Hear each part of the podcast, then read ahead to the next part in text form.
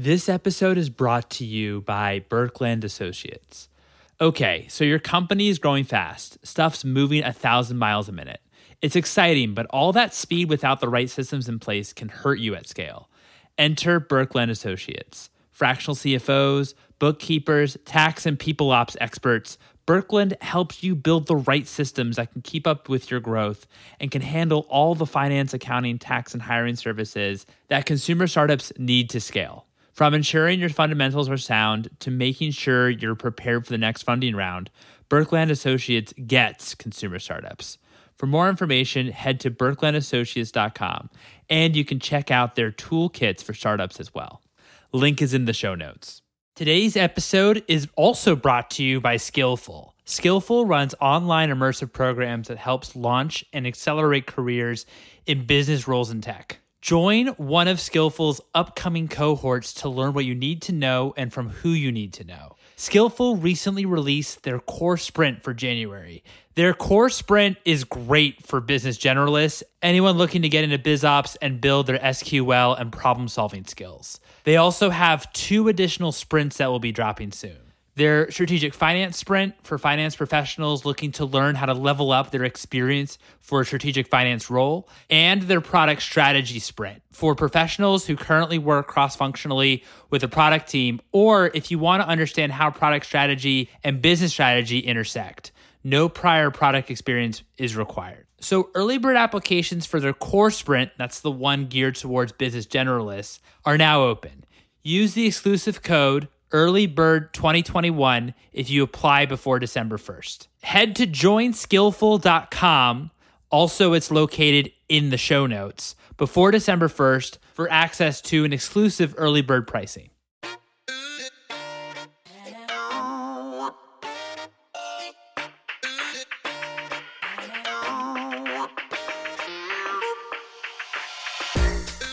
Hello, and welcome to the Consumer VC. I am your host, Mike Gelb, and on this show, we talk about the world of venture capital and innovation in both consumer technology and consumer products. If you're enjoying this content, you could subscribe to my newsletter, theconsumervc.substack.com, to get each new episode and more consumer news delivered straight to your inbox. During the holidays, we're releasing highlights from 2021 every day during Hanukkah and during the 12 days of Christmas.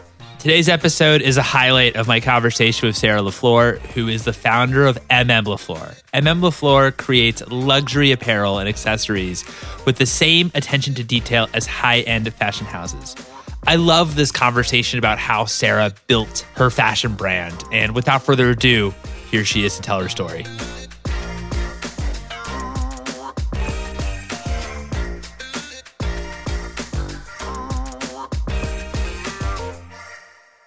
When was your first inklings that when you thought about women's formal wear did you have a background in fashion? Did you what were like the current options and what what kind of made you realize that hey maybe there's actually an opportunity here to start a company? I think i knew it because i was a consumer. And so my first kind of real job out of school was um, working as management consultant. And I thought it was really, really hard to shop for good clothing. It's not that there were there weren't options, but the options that existed were really uninspiring. Um, I felt like I was spending a lot of a lot of money on clothes I didn't really particularly like, but it was what I had to buy because it was appropriate. And the fit was really bad the fabric was kind of low quality. The tailoring was horrible. So i would often go to my tailor in chinatown to have things taken in or let out. And my mom worked in high end fashion. Um, and so i think through her you know she would bring home these pieces and, and show them to me. I kind of got to see firsthand what really beautiful tailoring looked like. Or I remember actually, you know, I had this one skirt that I had gotten at uh, some sort of sample sale. And it just fit me so much better than anything else I owned. And I felt great when I wore that skirt. And I, am sure everyone can relate to this feeling of like when you put on your favorite jacket or your favorite dress or what have you, and you look yourself in the mirror and you're like, damn, I look good. Damn, I feel like I can do anything today. And, you know, I think clothing is often thought of as this kind of maybe trivial aspect of your performance or who you are as a person. But I actually think clothing is magic. And there is there is a lot of energy that it can give you. Also can change the way i think other people perceive you. So i think that's that was really the inkling the first the first uh, time i had that idea no, that's great. I mean, it reminds me of a conversation too, just uh, from that consumer lens. Um, when I talked to uh, Andy Dunn, the founder of Bonobos, and he was saying how when he was starting Bonobos, that it was in, in similar vein, but looking at men's pants and how men's pants didn't actually fit really correctly, and there was maybe a misalignment, a certain figure that uh, that pants didn't cover. And once you actually felt it, that and once you actually tried them on, that oh my gosh, this is so much better than the alternatives out there. And you can certainly feel it and just feel so much better. So that's it's very, very cool that you were able to uh, that kind of starting to source and starting to maybe just experiment with what eventually became MM LaFleur. Um, that's that's just a really really cool. So what was like the next steps after you realize okay obviously you you're very serious you want to start a business you you're going to be launching mm lafleur what were how were you able to source and what was kind of like that process like? I think what I didn't really understand at the time was how hard it was going to be to break in with into the supply chain. And what I mean by that is, you know, fashion I think is a very turbulent industry. So designers come and go all the time. You know, new new brands launch and they're also fairly quick to go belly up. And so I would say generally fabric mills and factories are pretty skeptical of of newcomers. And so I thought, you know, if we went to a factory and we paid money and said, "Will you please make this for us?" then people would. And what I had to learn the hard way was that you had to beg them to make things for you. You had to beg them to take your money. And really, I think if it were just me, you know, they were like, What? You worked in management consulting? What the hell does that have to do with fashion? I think it was really like Miyako's credibility that opened a lot of doors for us. And so, you know, we made our first line of dresses in the garment district in New York City. I'll never forget our first factory was on 37th between 7th and 8th Avenue.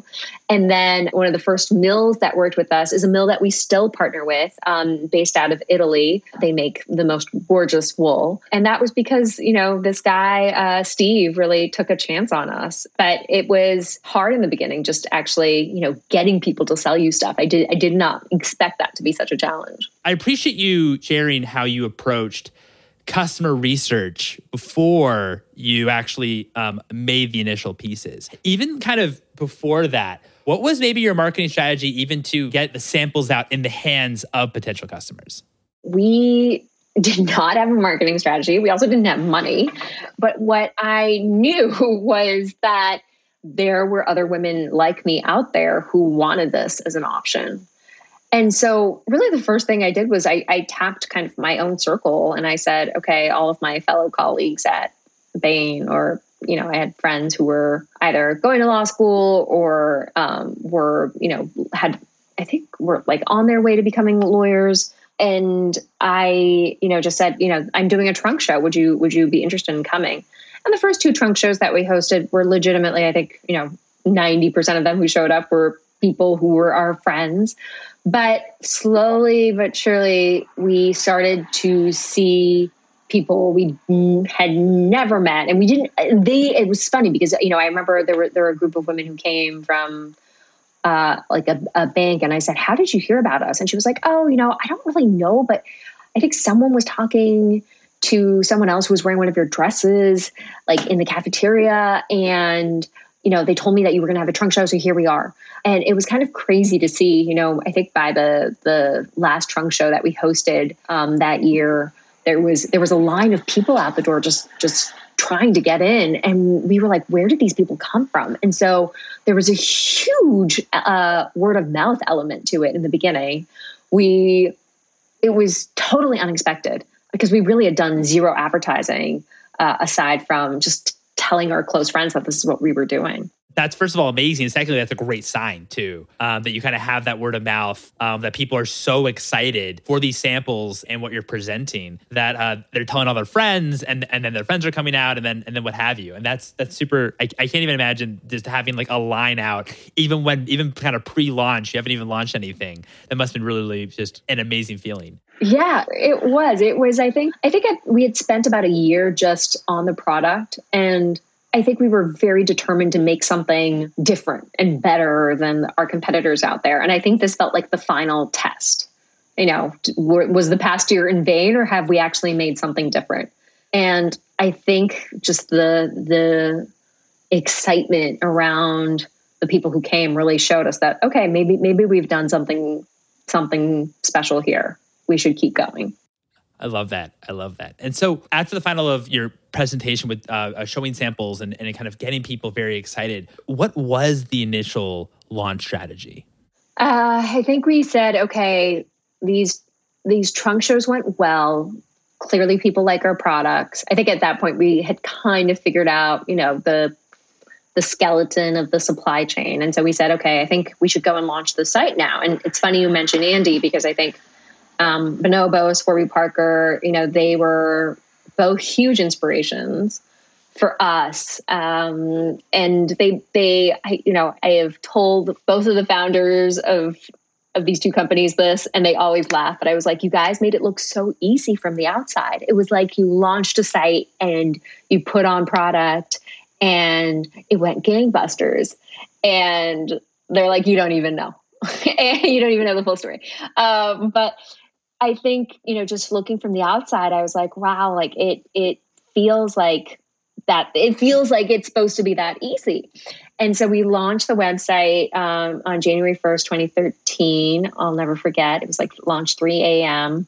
right after we rang in the new year. I think the first day of sales, we had like maybe a dozen, but then like the next day it dropped to like six. And then the next day it dropped to three. And then like pretty soon it was like crickets. You know, there was there was zero momentum on the ecom side. I think Narie and I were kind of shocked. We were like, you know, what is going on here? Like, what what happened? Um, and I think at that point, you know, we were still so naive uh, because because we had had good sales at these trunk shows. Um, and when I say naive, I mean we were naive about a lot of things, but we were very naive about selling uh, selling things on e-commerce. And I think just to put it into context, like we our dresses at that point cost I think around two hundred ninety five, so almost three hundred dollars, and uh, this was like ecom 2.0. It was still like pretty nascent stages. And now people are comfortable buying, you know, $2,000 Pelotons online. It's like, that's just the norm now. But I think back then, like buying a dress that cost that much there was a lot of hesitancy and reluctance about it. You know, I, you know, I have, I can't even touch it. I can't see it. I can't feel the fabric. Um, how can I commit to something that costs three hundred dollars? And and I think it took us a while to really figure that out as as as a point of friction in our product that we were offering and the channel we were offering it through. What were throughout like the next year or so uh, in 2013? How are you able to make MM LaFleur online not as much as a risk to consumers, you know, kind of bringing down those periods of, uh, of friction. And so consumers would, would be a lot more comfortable buying from you. It really was the launch of Bento, um, which as a company we don't even offer anymore, but it was essentially a, for lack of a better word, a box service where customers would come online, fill out a brief survey, tell us a little bit about themselves. And then based on that, we were creating a box for them saying, we think this would look great on you. And when we launched that um, in 2014, our revenue tripled overnight. Um, it was kind of crazy to see that, you know, the only thing that was changing about our company at that point. So the products were the same, the prices were the same, the branding was exactly the same. The only thing that had changed was we were now telling customers instead of going through the site and ordering for yourself, let us do the picking for you. Tell us a little bit about yourself and we'll make the box for you. And when we put this message front and center, our business took off uh, in a way that it it never could the past 18 months. And that was really the game changing moment for our business. Uh, and even that, you know, truth be told, it came about because we were sitting under a mountain of inventory. We didn't know how to move these these dresses. You know, talk about like at that point we had gone past the sample phase, so we were actually holding um, a lot of our products uh, as inventory. and we didn't know how to move them. So we, we reached out to our very small pool of existing customers and said, like, if we send you a box of clothes, like, would you try them on? And you can keep whatever you like, return whatever you lo- don't like, but like, would you be willing to try? And we got such an uh, enormous response from that. And when I say enormous, you know, better than any other email, marketing email we had sent up until that point. So we decided to try that with new customers, you know, customers whose email addresses we had, but who had never purchased us from, uh, purchased from us yet. And a surprising number of customers said, "Yeah, sure, I'd be willing to give it a try. Like I've been meaning to shop from you. I just didn't know, you know, which ones to try."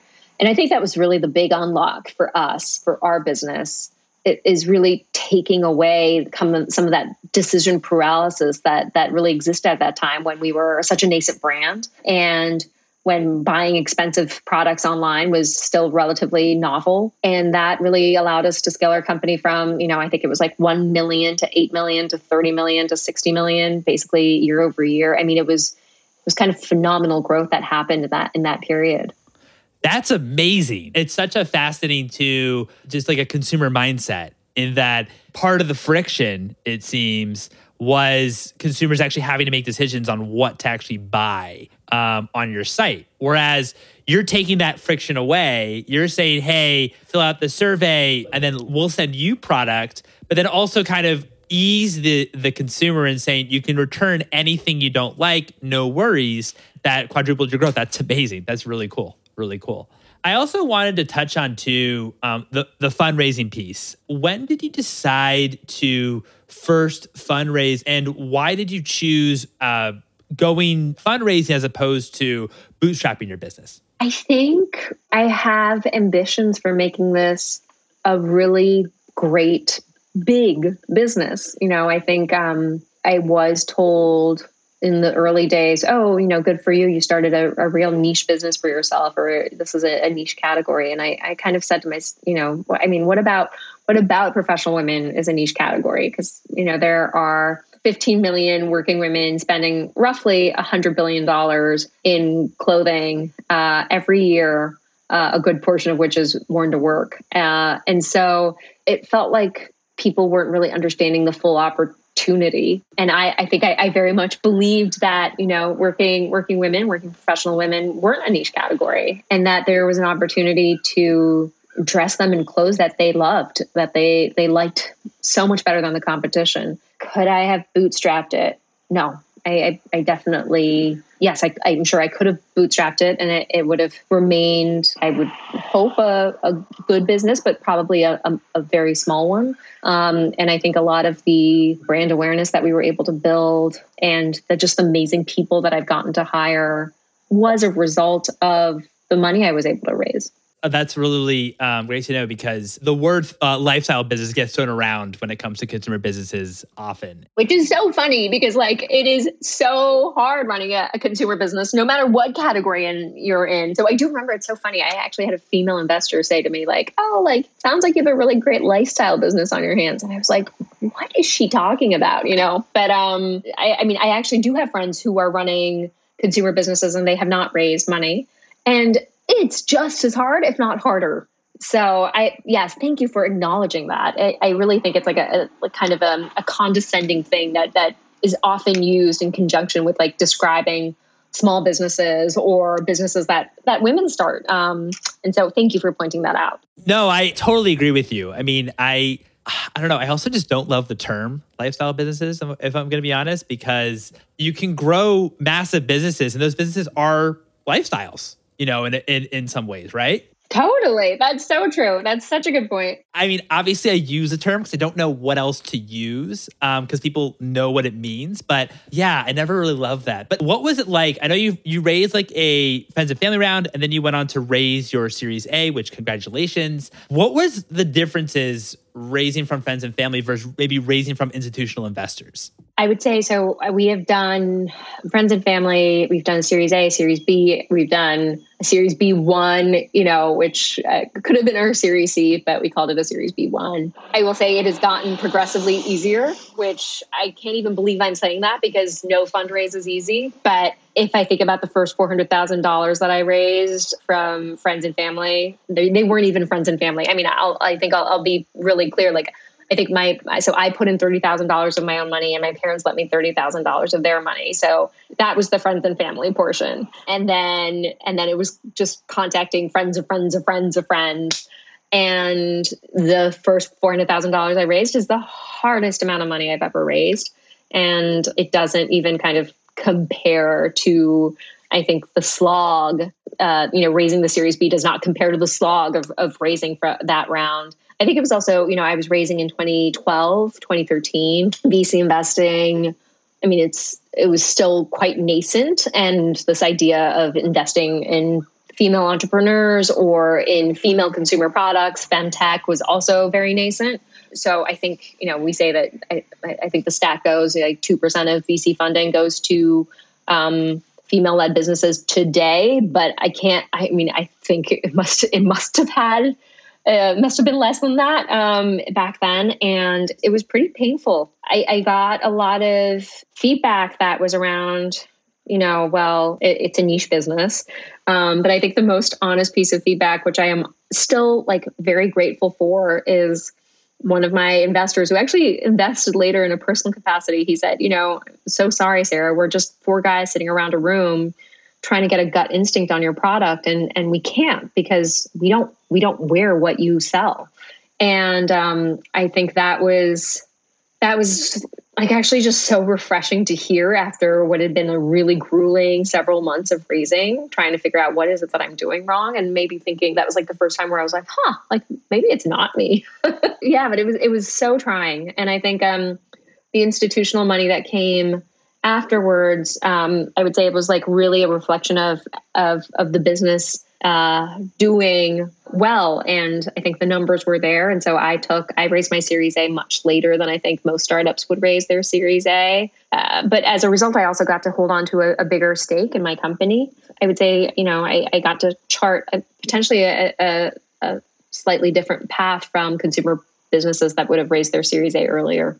It's amazing. What's tragic about that is the overwhelming amount of investors are men, right? And so if then if investors then only invest in what they could know, then you're going to have such a harder time in order to invest if you are a um, are a company whose customer is a woman, right? So th- I think that's also really really tough too that why it's incredibly difficult for women entrepreneurs that are that are trying to serve that is targeting a woman customer. But I, I really appreciate you, you you sharing your experiences there. What's one book that inspired you personally and one book that inspired you professionally? This is like a, a quite academic answer, but I think it, it's maybe like it kind of ties back to why I started MM, which is um, it's this book called The Second Sex by Simone de Beauvoir. She is also known, I think, as Jean Paul Sartre's lover, but uh, she was a philosopher and a writer in her own right. And so I actually I, I read this book in college, and um, basically what what she kind of questions is like, why do women do anything? Uh, why do women wear makeup? You know, put on heels, wear dresses. You know, is it essentially is it all in service for the other sex. And I think she made me kind of fundamentally question everything that women do and how much of it is kind of uh, performative and in service of someone else rather than than yourself. And um, uh, it it kind of then like spurred this, I would say, angsty, you know, a teenage college moment for me where I like stopped wearing all makeup and started wearing kind of billowy clothes and um, experimented, I think, a little bit uh, with with my femininity or uh, lack thereof.